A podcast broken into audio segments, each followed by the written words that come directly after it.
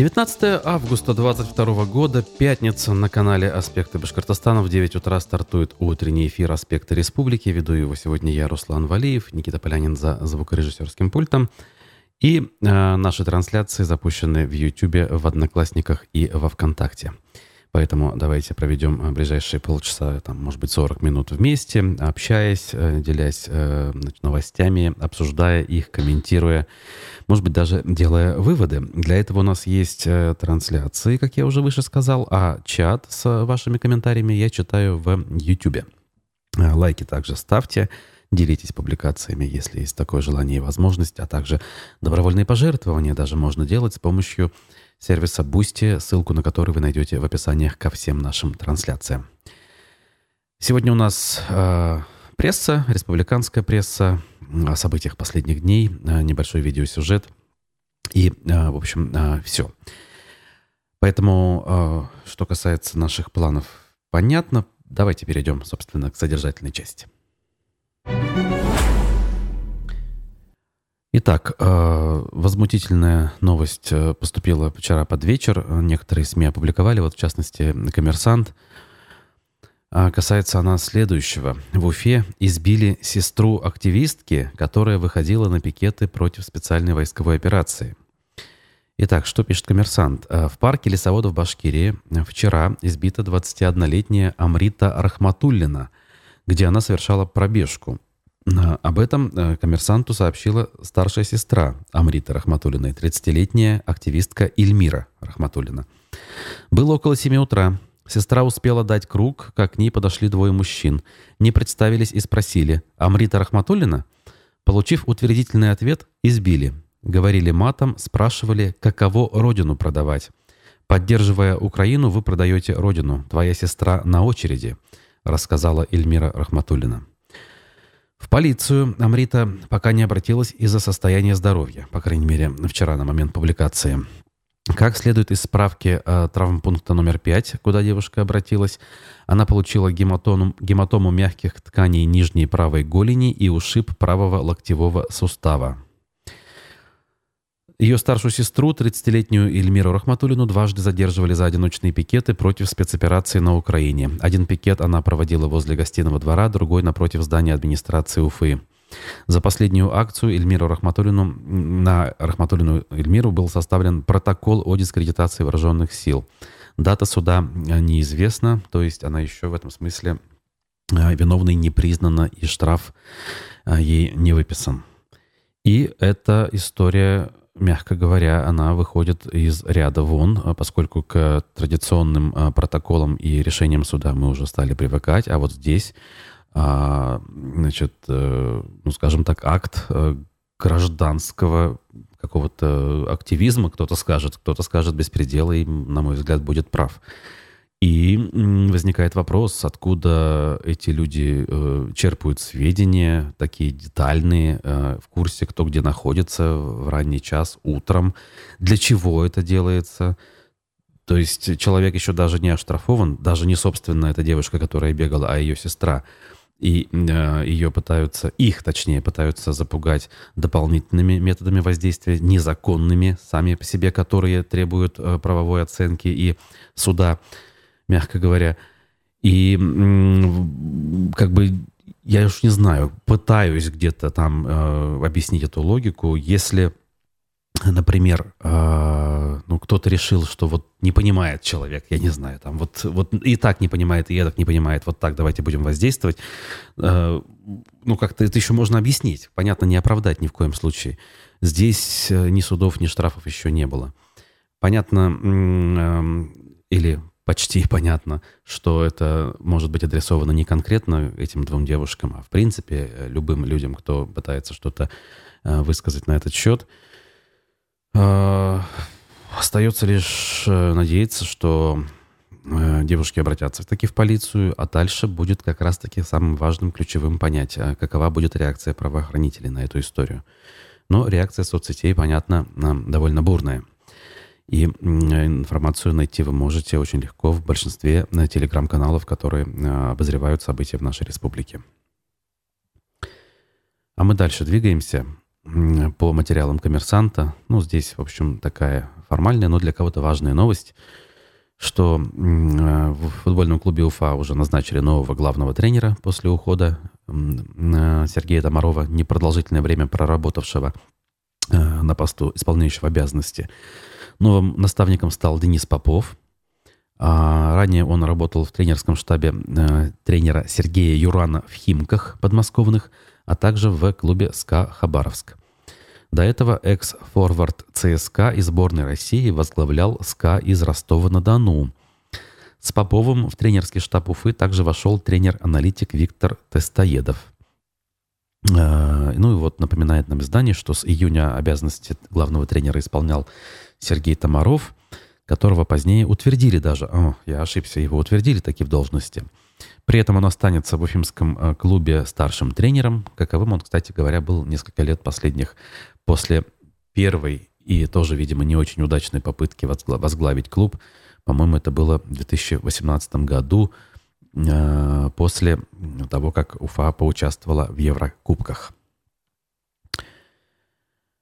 На пути в Европу Башкортостан нашел 100 причин родить. Но в високосные годы жители республики по-прежнему отказываются вступать в брак.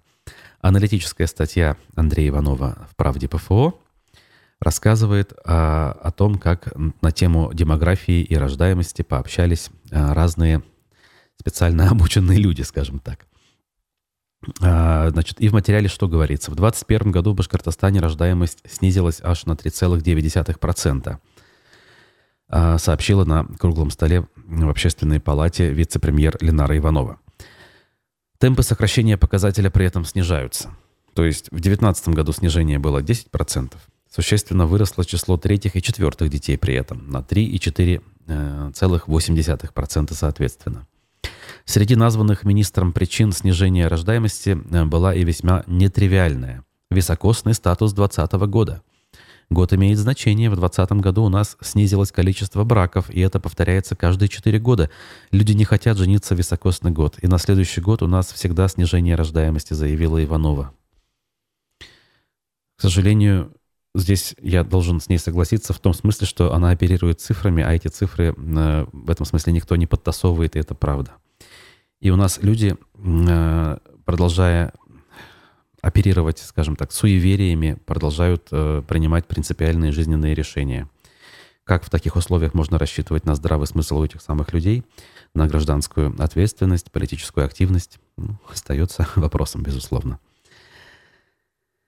Но главная причина, надо отметить, а, не в этом все-таки признают наши э, чиновники, а в том, что поколение 20-29-летних в современном Башкортостане по численности меньше на 33%, чем поколение 30-39-летних. То есть, ну да, вот признаю наше поколение, э, кому 30 и там 40-41, оно помногочисленнее, конечно, чем те, кто на 10 лет моложе. Мы родились на рубеже 70-х, 80-х, а это поколение начала 90-х. Значит, отдельная тема повышения возраста деторождения. Если в 90-м году средний возраст рождения первого ребенка для жительницы Башкирии составлял 23 года, то к 2021 году э, этот возраст увеличился до 26 лет. Ну, кстати, всего на 3 года, не так-то уж и много. Существенно вырос возраст рождения второго ребенка до практически 30 лет и третьего до 33 лет. Если раньше 25-летнюю роженицу первого ребенка называли старородящей, то сейчас в 26-27 лет это первые роды, и это считается нормой. А в Европе первые роды – это вообще 32-34 года, отметил Игорь Засяткин, заместитель министра здравоохранения Башкирии. Мы движемся в сторону Европы, а в Европе сейчас так принято сначала делать карьеру, а потом рожать. Раньше, помните, мы 18 лет родили себе ляльку как игрушку и балуемся с ней – Сейчас все движется в направлении осмысленности. И название проекта «Уйлап Бала Топ» как раз можно перевести как «рожай осмысленно», согласился модератор дискуссии, председатель общественной палаты Азамат Янбердин. Ну, слушайте, э, хорошо в этом смысле Янбердин высказался. Иногда такое бывает. Э, проект э, Уйлаб Балатап был представлен на Петербургском форуме, оказывается, и вошел в число 100 лучших региональных проектов – его мероприятиями было охвачено более 400 учреждений из 63 районов и городов республики. более 17 тысяч участников аж. Знают ли участники, интересно, об участии в этом проекте? У нас такое бывает, когда проект э, финансируется откуда-то из бюджета и организуется, соответственно, какими-то людьми, причастными к э, управленческой вертикали. Вот. А, значит, что еще надо отметить? А, подведение итогов проекта наложилось а, по времени на еще две государственные инициативы на демографическом направлении. Накануне президент Путин подписал указ об учреждении звания «Мать-героиня» и единовременной выплате поощрения в размере миллиона рублей. А Курултай Башкирии согласовал законодательную инициативу о запрете пропаганды идеологии Child Free в России. Иванова с радостью восприняла обе новости. В Башкортостане насчитывается несколько десятков претенденток на звание «Мать-героиня», а идеология против деторождения, по ее мнению, контрпродуктивна. Ой, я до, до сих пор не могу понять до конца, что имеется в виду под понятием идеология и, самое главное, что имеется в виду под понятием пропаганда child-free. Если кто-то для себя принял соответствующее решение – то как бы он, понятно, живет, существует как бы с этим решением, э, его как бы окружают люди, видят это, знают об этом. И, в общем-то, все. Значит ли это, что человек этим самым своим видом буквально пропагандирует данную идеологию? Или все-таки нет? Э, ходить призывать направо и налево, ну, наверное, не совсем правильно. Но запрещать это и как-то уголовно наказывать тоже, конечно же, перебор, на мой субъективный взгляд. Так, дальше мы с вами двигаемся потихонечку и переходим от «Правды ПФО» к нашему с вами сайту аспектымедиа.ру. А, читайте его. Очень удобно с мобильного телефона это делать. Башкирия заняла второе место в стране по количеству женщин, погибших от домашнего насилия по продолжению этой нашумевшей темы убийства э, Лии Махьяновой, да, а, значит, э, Центр защиты пострадавших от домашнего насилия при консорциуме женских неправительственных объединений опубликовал данные исследования, в которых э, проанализированы данные судебных приговоров. То есть вполне себе официальные данные, связанные с судебной практикой. Это даже не уголовные дела, а судебные решения. Причем с 11 по 19 год. Анализу подвергли 81 тысячу с лишним приговоров. А, значит, эксперты выяснили, что ежегодно почти 66% убитых женщин погибли от домашнего насилия, от рук партнера или родственника. Также в ходе исследования была составлена карта с данными по регионам страны. В Башкирии за 9 лет 555 женщин погибли в результате домашнего насилия. Больше жертв только в Москве – 574. Обратите внимание, больше, но не намного, на 19 человек всего.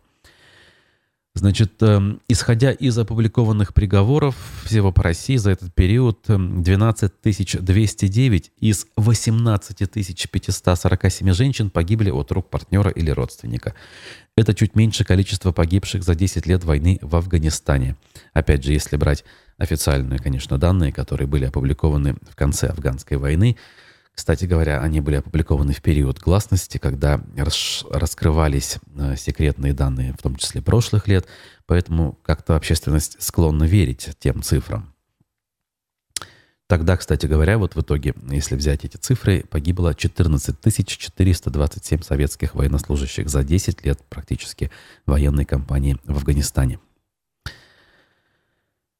Так. Эм...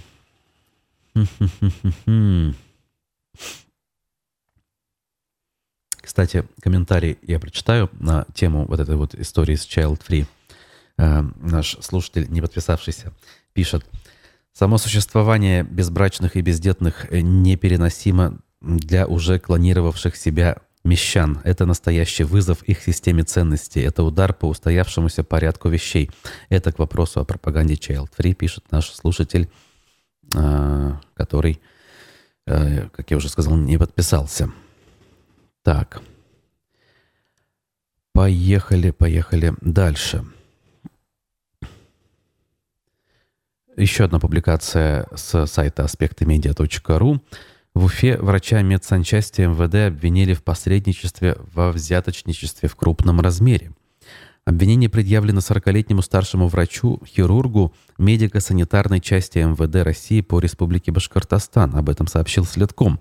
По версии следствия, врач потребовал от сотрудника полиции, проходящего военно-врачебную комиссию в связи с проблемами со здоровьем, взятку в размере почти миллион рублей для передачи должностным лицам медсанчасти МВД, чтобы в комиссии приняли решение о выплате ему в общей сумме около 3 миллионов рублей по состоянию здоровья. Полицейский обратился в органы ФСБ. Оперативники задержали врача с поличным при передаче денег. Тот частично признал вину в предъявленном обвинении. А министром внутренних дел по Башкирии Романом Деевым по факту назначена служебная проверка. Всего-навсего, что ли? Проверка. Интересно, кстати, тут любопытные факты вскрываются в этой новости. Оказывается, то есть, если сотрудник МВД некий, условный, Э, проходя внутреннюю медицинскую комиссию, обнаруживает некую непригодность, он получает 3 миллиона рублей, чего-то там, компенсации, видимо, или что. И как бы интересно. И получается, если ты здоров, но ты хочешь, я не знаю, прекратить службу, при этом получить 3 миллиона рублей, ты, наверное, охотно готов поделиться одним миллионов из, миллионом из трех с теми врачами, которые тебя признали таковым. Очень интересно. Прям деньги вращаются серьезные. Надо будет не забыть, как говорится, понять, как это все закончится, будет ли суд и вскроются ли дополнительные детали того, как это все устроено и организовано. Так, э, МКСЭТ э, обнаружила следующие цифры. Обслуживание бассейнов для Хабирова и министров в Башкирии обходится в миллион рублей. На эти работы ежемесячно тратят 91 тысячу. В обязанности подрядчика входят техобслуживание бассейнов и фильтров для очистки воды. Следует из материала госзакупок. Ну, в общем, никакой не секрет, оказывается. Заказчиком выступает государственное казенное учреждение хозуправление номер 2. Исполнителем ООО «Бассейны и СПА». Согласно контракту, высшие чиновники республики плавают в восьми бассейнах. Три из них расположены в Октябрьском и Кировском районах Уфы. Остальные – в почти двух километрах от деревни Вязовка в Кармаскалинском районе. Известное место. Э, там находятся загородные резиденции главы региона Радия Хабирова и высокопоставленных членов правительства. Размеры бассейнов разные. Два самых маленьких 3 на 4 метра, еще два 4 на 5, один 5 на 3, один 7 на 2,6 э, метра и один 7,5 на 3,5 метра. Ширина самого большого бассейна 10 метров, длина 25 метров. Он расположен в Октябрьском районе Уфы. Интересно, это какие-то совершенно закрытые бассейны или все-таки более-менее как бы доступные? И вот они подсчитали, соответственно, наши коллеги, что 1 миллион рублей в год это все обходится. С начала года перечислили подрядчику уже 638 почти тысяч рублей. Последний транш в 91 тысячу осуществлен в начале августа. Вот так вот, только на бассейны миллиончик, да? Э, дальше. Медиакурсеть, продолжая тему денег, подсчитали. На сборы мальчика-первоклассника родители Башкирии потратят больше всех денег в ПФО. Кругом мы лидеры по, по не самым приятным и почетным рейтингам. В ожидании начала нового учебного года опытные родители запасаются не только канцелярией и одеждой для школьников, но и успокоительными средствами, иронизирует издание. Помимо взрывного роста цен буквально на все, что необходимо купить школьнику к началу нового учебного года, в этом году россияне не получат 10 тысяч рублей к школе, которыми власти в 2020 и 2021 году баловали граждан. Ну да, сейчас не до, не до того, чтобы баловать граждан. Несмотря ни на что, в том числе и на экономическую ситуацию, которая у некоторых серьезно ухудшилась, детям в школу необходимо собираться по последнему слову техники. Иначе как объяснить, что собрать мальчика-первоклассника в школу родителям в среднем обойдется в 22 800 рублей. Сборы же девочки в первый класс обойдутся в 27 600 рублей, чуть-чуть меньше. И тут целая таблица приводится того, что необходимо купить. Главное, конечно, не сама таблица, а то, что мы в рейтинге, в этом смысле лидеры в отрицательном рейтинге. Так, давайте сейчас э, сделаем небольшую, скажем, творческую паузу, но на самом деле продолжим э, смотреть и читать, что подготовили наши республиканские коллеги э, из СМИ. Озеро в Уфе превратилось в зловонную жу, ж, лужу, хотел сказать жижу, но, в принципе, буду почти прав, если скажу и так. Жители подозревают мясоконсервный комбинат. А, и сюжет об этом наши коллеги из телеканала ЮТВ, как всегда, очень профессионально сделали, обратившись в соответствующие структуры. Давайте посмотрим, что им удалось выяснить.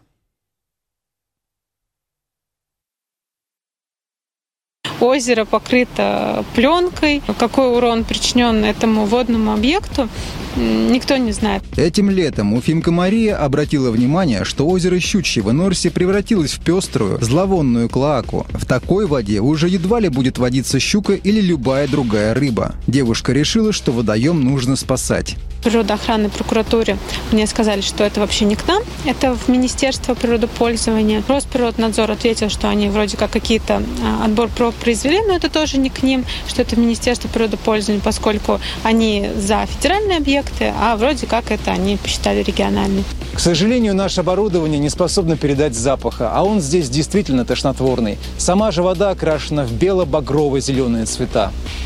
Сотрудники Минэкологии обследовали воду озера Щучья и выявили превышение предельно допустимых концентраций веществ, установленных для водоемов. А в сточных водах ливневой канализации обнаружили высокое содержание жиров. Проезжающий мимо нашей съемочной группы велосипедист также негодует, ведь уфимцы рискуют потерять привычное место активного отдыха. А это же постоянно здесь же ходят вот э, бабушки с палками ходят, вот так тоже бегают видела, все, да. все, это же эти воздух а все дышат. Народу. Наши специалисты также осмотрели участок ливневого коллектора, находящегося в районе мясокомбината выше прилива местности, откуда поступали загрязненные стоки. Отобрали пробы воды с трубы коллектора, также отобрали пробы а, в месте падения этих стоков безымянный ручей, впадающий в озеро Щучье, и в озере Щучье. Оперативно установить источники сброса при обследовании местности не представилось возможным.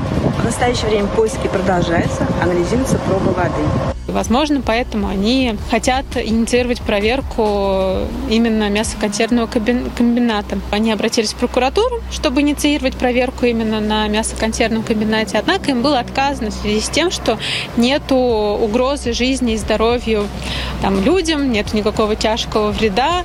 Мария – практикующий юрист. По ее словам, отказ в мониторинге работы предприятия связан с постановлением правительства России. Согласно нему, проверки проводятся лишь в исключительных случаях. То есть все органы сейчас на это ссылаются, что ну вот мы же не можем проводить проверки, а, поскольку вот есть это постановление, которое вроде как поддерживает предпринимателей. Но постановление есть, а решения проблемы нет. На Уфимском мясоконсервном комбинате отрицают причастность к загрязнению озера. Как сообщили ЮТВ в пресс-службе предприятия, они провели внутреннюю проверку и нарушений системы безопасности производства или технологии утилизации отходов не обнаружили. Похоже, что по щучьему велению спасти озеро Щучье не получится. А меры, по всей видимости, предпринимать необходимо. Ведь озеро соединяется с рекой Уфимкой, чьи воды используются для снабжения жителей города. Артур Бигнов, Анастасия Никишина, телеканал ЮТВ. Еще раз спасибо коллегам с телеканала ЮТВ. Э, большие молодцы. И вот э, что уж говорить, когда у нас там где-то вдалеке в районе, в лесу, там какая-то речка или озерцо загрязнено.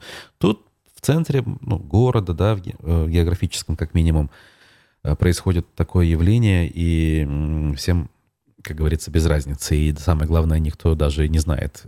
Отфутболивают а тех же журналистов, объясняя, что это зона ответственности тех, нет этих. И э, решить проблему никто не пытается. Ну, дело журналистов как раз-таки обратить на это внимание, а дальше уже смотреть за реакцией э, ответственных за это чиновников. Так, а дальше что у нас еще осталось?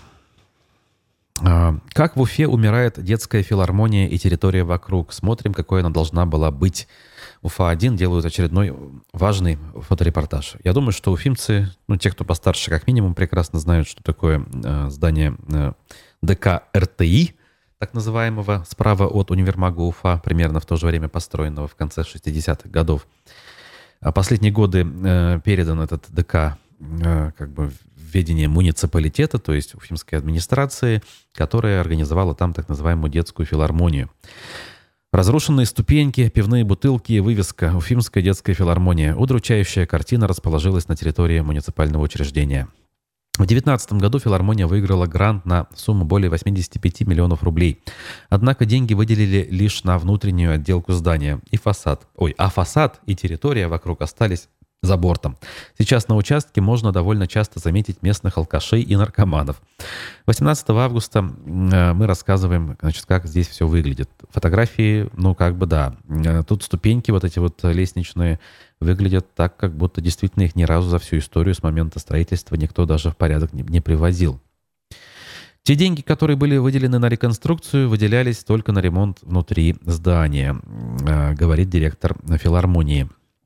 Проект реконструкции разработали в 2014 году, и тогда не предусмотрели, что это здание памятник архитектуры, поэтому выделенные деньги израсходовались только на внутреннюю отделку. Вон как. А, ну, видимо, хотели э, как бы уложиться в бюджет и обшить здание условным профнастилом, а раз это здание культурного наследия, профнастилом его, соответственно, нельзя обшить, как у нас, к сожалению, принято э, кругом особенно в сельской местности. Заняться э, присвоением статуса объекта культурного наследия в районах, как правило, некому, и прекрасные объекты, о чем я уже постоянно не устаю говорить, э, деревянные, пусть там не 19 века, а середину 20-го, но очень хорошо сработанные первоклассными плотниками, просто берут и обшивают профнастилом, безобразным металлическим вот этим вот, не знаю, как это называется, металлическим корпусом. Корпусом, да, в буквальном смысле. Получается такая коробка из металла. По словам директора учреждения, филармония была бы и рада, чтобы прилегающую территорию отреставрировали и привели в подобающий вид. Все-таки это лицо здания, добавляет Макшаев. Камнем преткновения стоит вопрос, кому принадлежит земля около здания. Однако, как бы ни старались сотрудники муниципального учреждения, добиться от властей ясности не удается уже год. А территория около здания, кстати говоря, выходит практически на проспект Октября, является, как это принято говорить, красной линией. Там большое количество пешеходов, э, я не знаю, велосипедистов э, проходит в течение дня, и все это дело наблюдают. И действительно, э, вот если сравнить с тем, как вкладываются деньги в ремонт одних и тех же тротуаров в центре, и как не вкладываются деньги вот, даже в элементарное приведение в божеский вид вот здесь, тоже, кстати говоря, не на отшибе это как бы задаешься после этого вопросом. А почему как бы к одним местам такое повышенное внимание, излишнее даже, а к некоторым местам вообще никакого внимания нет? И ведь э, данный э, ДК так называемый, это не единственное место, э, которое когда-то задумывалось и было реализовано очень прилично э, в середине, и чуть позже середины 20 века когда проспект Октября тот же строился. Таких мест у нас хоть отбавляй. Но хотя бы о некоторых говорят, внимание обращают. А вот, например, я впервые э, вижу, что СМИ обратили внимание на э, ДК РТИ. А о том, чтобы кто-то из чиновников сказал, там, вплоть до главы республики, об этом да, такого я не слышал, по крайней мере.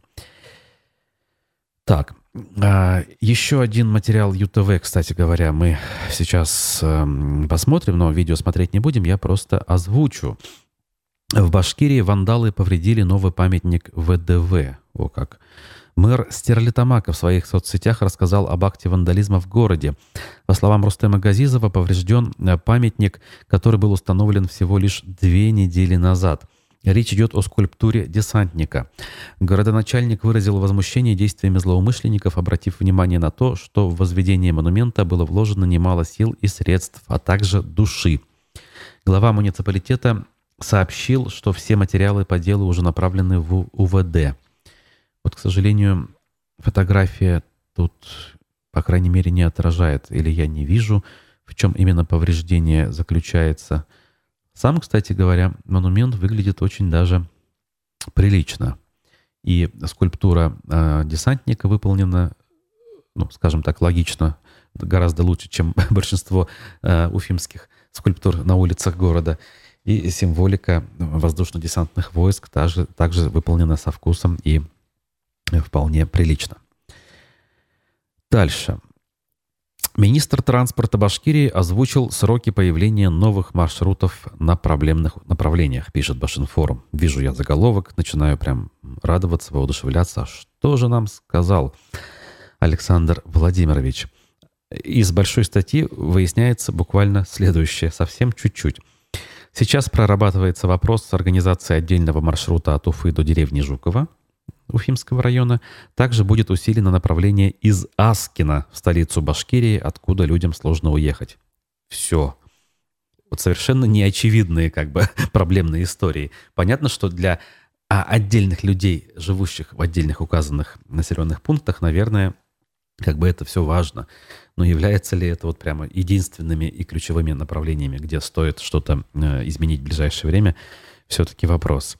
Тем более э, жители райцентров давно предпочитают на мой взгляд, все-таки, к сожалению, но, все, но предпочитают частных перевозчиков, которые их забирают из дому и по Уфе развозят по необходимым им адресам. Чаще всего это какие-то больницы, там та же самая республиканская больница, другие э, учреждения госвласти или там образовательные учреждения.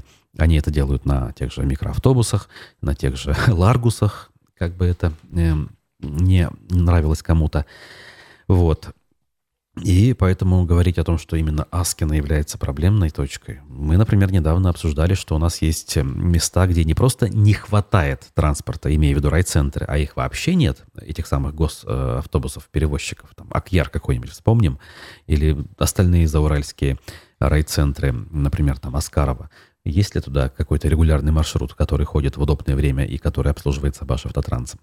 Ну, в общем, как обычно, какие-то точечные мы заплатки пытаемся залатать, при этом комплексно подойти к вопросу э, у нас не хватает чего-то. Я не знаю, воли или не хватает, знаний или, не знаю, может быть и того, и другого, и третьего еще в виде денег. Хотя, судя по тем объемам, которые у нас вбухиваются в обновление того же автобусного парка, с деньгами более-менее нормально.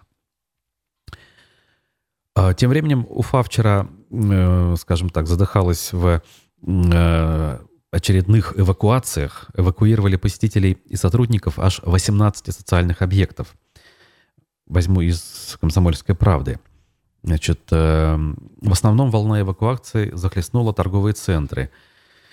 Известно, что помимо ТРК и людей вывели из ТЦ «Меркурий» в Черниковки и планеты. Комплексы обследовали правоохранительные органы.